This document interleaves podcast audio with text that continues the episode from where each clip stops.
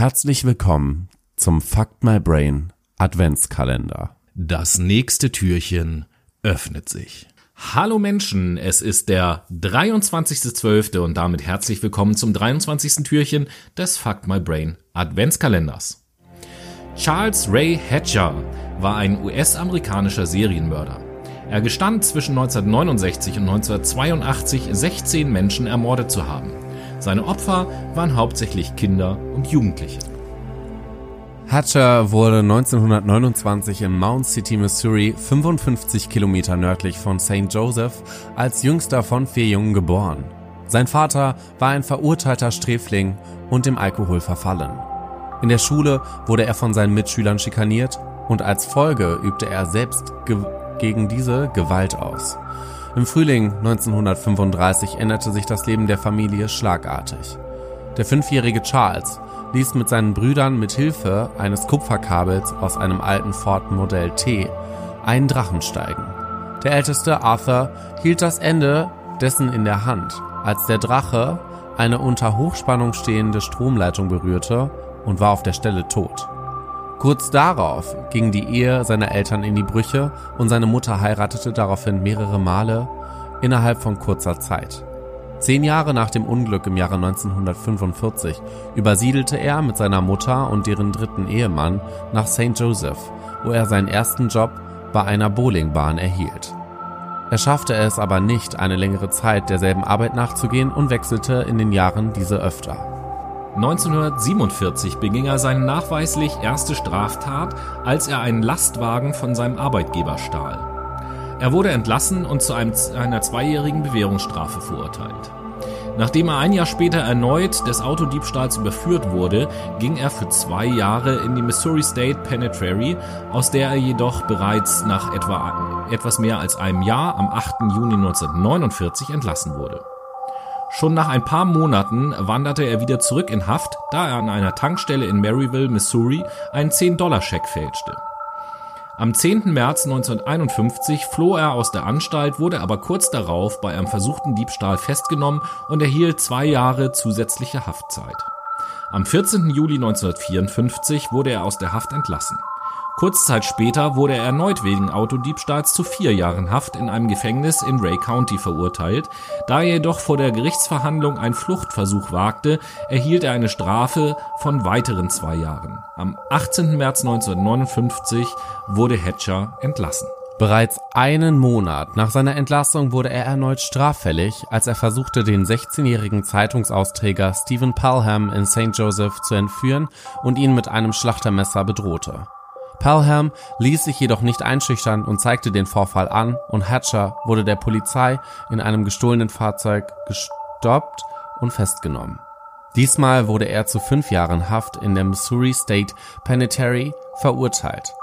Während er auf seine Überführung in dieser wartete, versuchte er vergeblich aus dem Buchanan County Gefängnis zu fliehen. Bei seiner Ankunft in die Missouri State Penitentiary brüstete er sich, der berüchtigste Straftäter im Nordwesten Missouris seit Jesse James zu sein.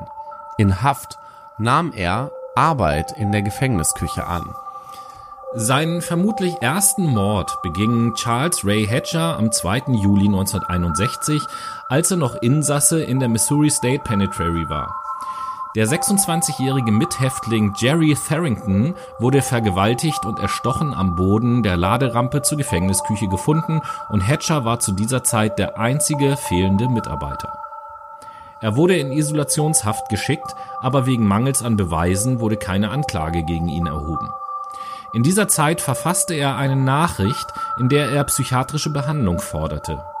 Der Psychologe jedoch witterte hinter dem Verhalten Hatchers einen Trick, um eine weitere Einzelhaft zu verhindern und eine verfrühte Entlassung zu bezwecken. Eine Behandlung wurde ihm verweigert, er verließ dennoch die Isolationshaft. Am 24. August 1963 wurde er nach Verbüßen von drei Vierteln der Strafe entlassen. Nach seiner Entlassung startete Hatcher eine der berüchtigsten Mordserien der US-amerikanischen Kriminalgeschichte. Es ist nicht bekannt, wann er seinen ersten Mord in Freiheit beging, da er sechs Jahre von der Bildfläche verschwand. Am 27. August 1969 ermordete er den zwölfjährigen William Freeman in Antioch, der mit seinem Fahrrad unterwegs war. Hatcher sprach den Jungen an, lockte ihn in sein Fahrzeug und fuhr mit ihm zu einem Bach, wo er den Jungen strangulierte. Später sollte Hatcher äußern, dass Freeman sein sechstes oder siebtes Opfer gewesen sei. Bereits zwei Tage später wurde der erst sechsjährige Gilbert Martinez in San Francisco als vermisst gemeldet. Seine Spielgefährtin, mit der er an diesem Tag unterwegs war, berichtete der Polizei, dass Martinez mit einem Mann mitging, der ihm Eiscreme versprach. Kurz nach seinem Verschwinden wurde der kleine Gilbert von einem Mann entdeckt, der mit seinem Hund einen Spaziergang machte. Ein Angreifer war gerade dabei, ihn sexuell zu missbrauchen und zu verprügeln. Die herbeigeeilte Polizei nahm den Mann in Gewahrsam, der sich selbst als Albert Ralph Price ausgab, jedoch Papiere mit dem Namen Hobart Prater mit sich führte. Das FBI identifizierte Price erst später als Charles Ray Hatcher. Als Albert Price wurde er wegen Körperverletzung, versuchter Vergewaltigung und Entführung angeklagt. Zur Ermittlung seiner Schuldfähigkeit wurde ein psychologisches Gutachten angefordert. Im Zuge dessen er angab, Stimmen zu hören. Außerdem täuschte er Wahnvorstellungen sowie Suizidversuche vor, um einer Haftstrafe zu entgehen. Im Dezember 1970 wurde er mehrmals zwischen dem Gericht und Krankenhäusern hin und her geschickt. Ein Psychiater diagnostizierte ihm ein passiv-aggressives Verhalten mit Paraphilie und Pädophilie. Krankenhausmitarbeiter äußerten, dass Hatcher seine psychischen Störungen nur spielte bzw. sie übertrieb. Zwei weitere Psychiater untersuchten Hatcher im Januar 1971. Der erste kam zum Schluss, dass er dem Wahnsinn verfallen war und empfahl eine intensive Behandlung in einem Krankenhaus. Auch der zweite deklarierte ihn als nicht fähig, sich vor Gericht zu verantworten und schickte ihn zurück in ein Krankenhaus. Am 24. Mai 1971 plädierte Hatcher bei der Gerichtsverhandlung auf Unzurechnungsfähigkeit. Er wurde danach in weiteren Krankenhäusern untersucht und als ungeeignet für den Prozess bestimmt.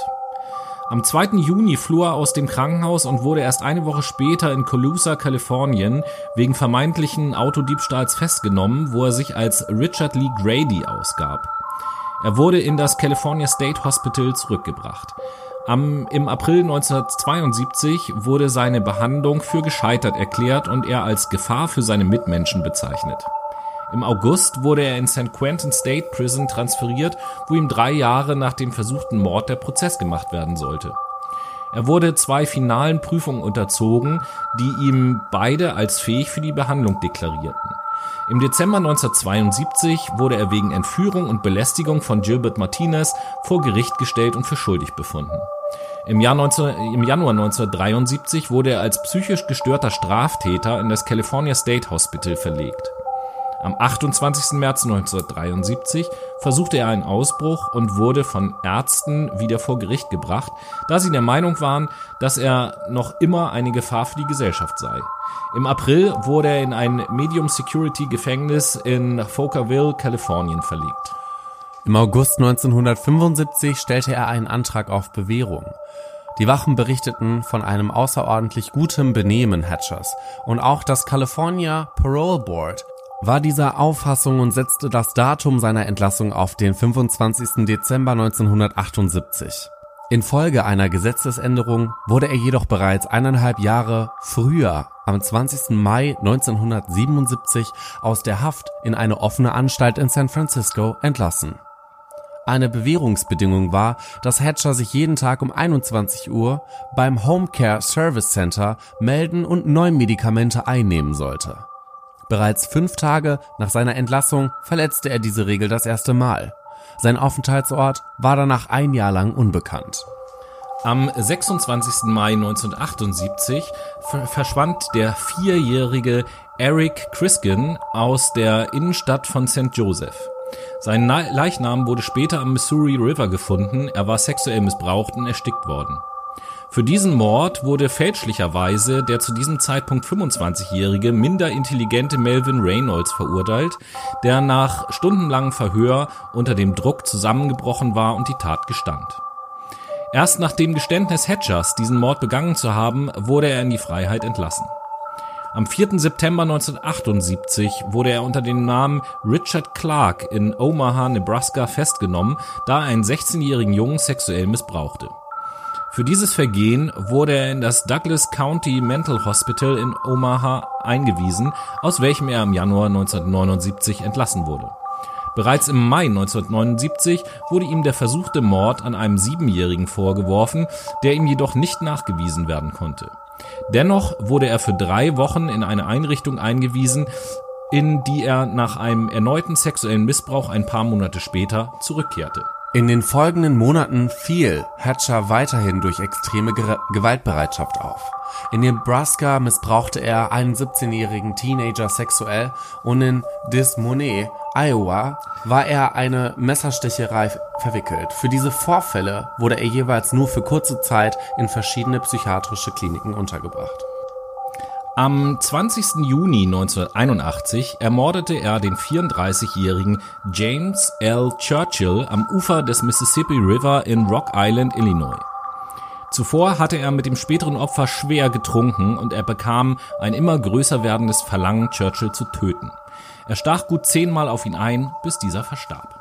Am 16. Juli 1981 wurde er an seinem 52. Geburtstag in Bettendorf, Iowa, aufgrund der versuchten Entführung eines elfjährigen Jungen erneut unter dem Namen Richard Clark verhaftet. Die Beschuldigungen wurden später fallen gelassen, aber er wurde für 49 Tage in eine psychiatrische Anstalt eingewiesen. Danach scheiterten einige Entführungsversuche, er konnte jedoch immer rechtzeitig fliehen. Am 29. Juli 1982 wurde die elfjährige Michelle Steele in St. Joseph entführt, als sie auf dem Rückweg vom Zahnarzt zum Elternhaus war. Als ihre Mutter später nach Hause kam und ihre Tochter dort nicht antraf, meldete sie Michelle bei der Polizei als vermisst. Bei der Suche entdeckte ihr eigener Onkel den leblosen Körper des Mädchens. Der Fundort lag nur eine Meile vom Ort entfernt, an dem Eric Criskin vier Jahre zuvor gefunden wurde. Am selben Tag erschien er unter dem Namen Richard Clark im St. Joseph State Hospital und behauptete Stimmen zu hören. Am 3. August wurde er unter diesem Namen verhaftet, da sich die Beweise gegen ihn als Täter verdichteten. Während er auf den Prozess wartete, gestand Hatcher 16 Morde, unter anderem jene an Criskin, Churchill und Steele. Er führte die Polizei auch zu den vergrabenen Überresten James L. Churchills auf einem Militärgelände in der Nähe von Davenport, Iowa. Während der Ermittlungen wurde auch eine Liste mit über einem Dutzend Aliasnamen bekannt, die Hatcher während seiner kriminellen Laufbahn verwendete. Im Oktober 1983 wurde er für den Mord an Eric Criskin zu lebenslanger Haft verurteilt, mit keiner Möglichkeit in den nächsten 50 Jahren diese in eine Bewährungsstrafe umzuwandeln beim Prozess für den Mord an Michelle Steele ein Jahr später forderte Hatcher für sich selbst die Todesstrafe. Aber die Jury entschied sich bei der Urteilsverkündung am 3. Dezember 1984 für eine lebenslange Haftstrafe in der Missouri State Penitentiary in Jefferson City, Missouri, in der er bereits frühere Haftstrafen verbüßte. Vier Tage später beendete Charles Ray Hatcher sein Leben selbst, als er sich in seiner Zelle erhängte.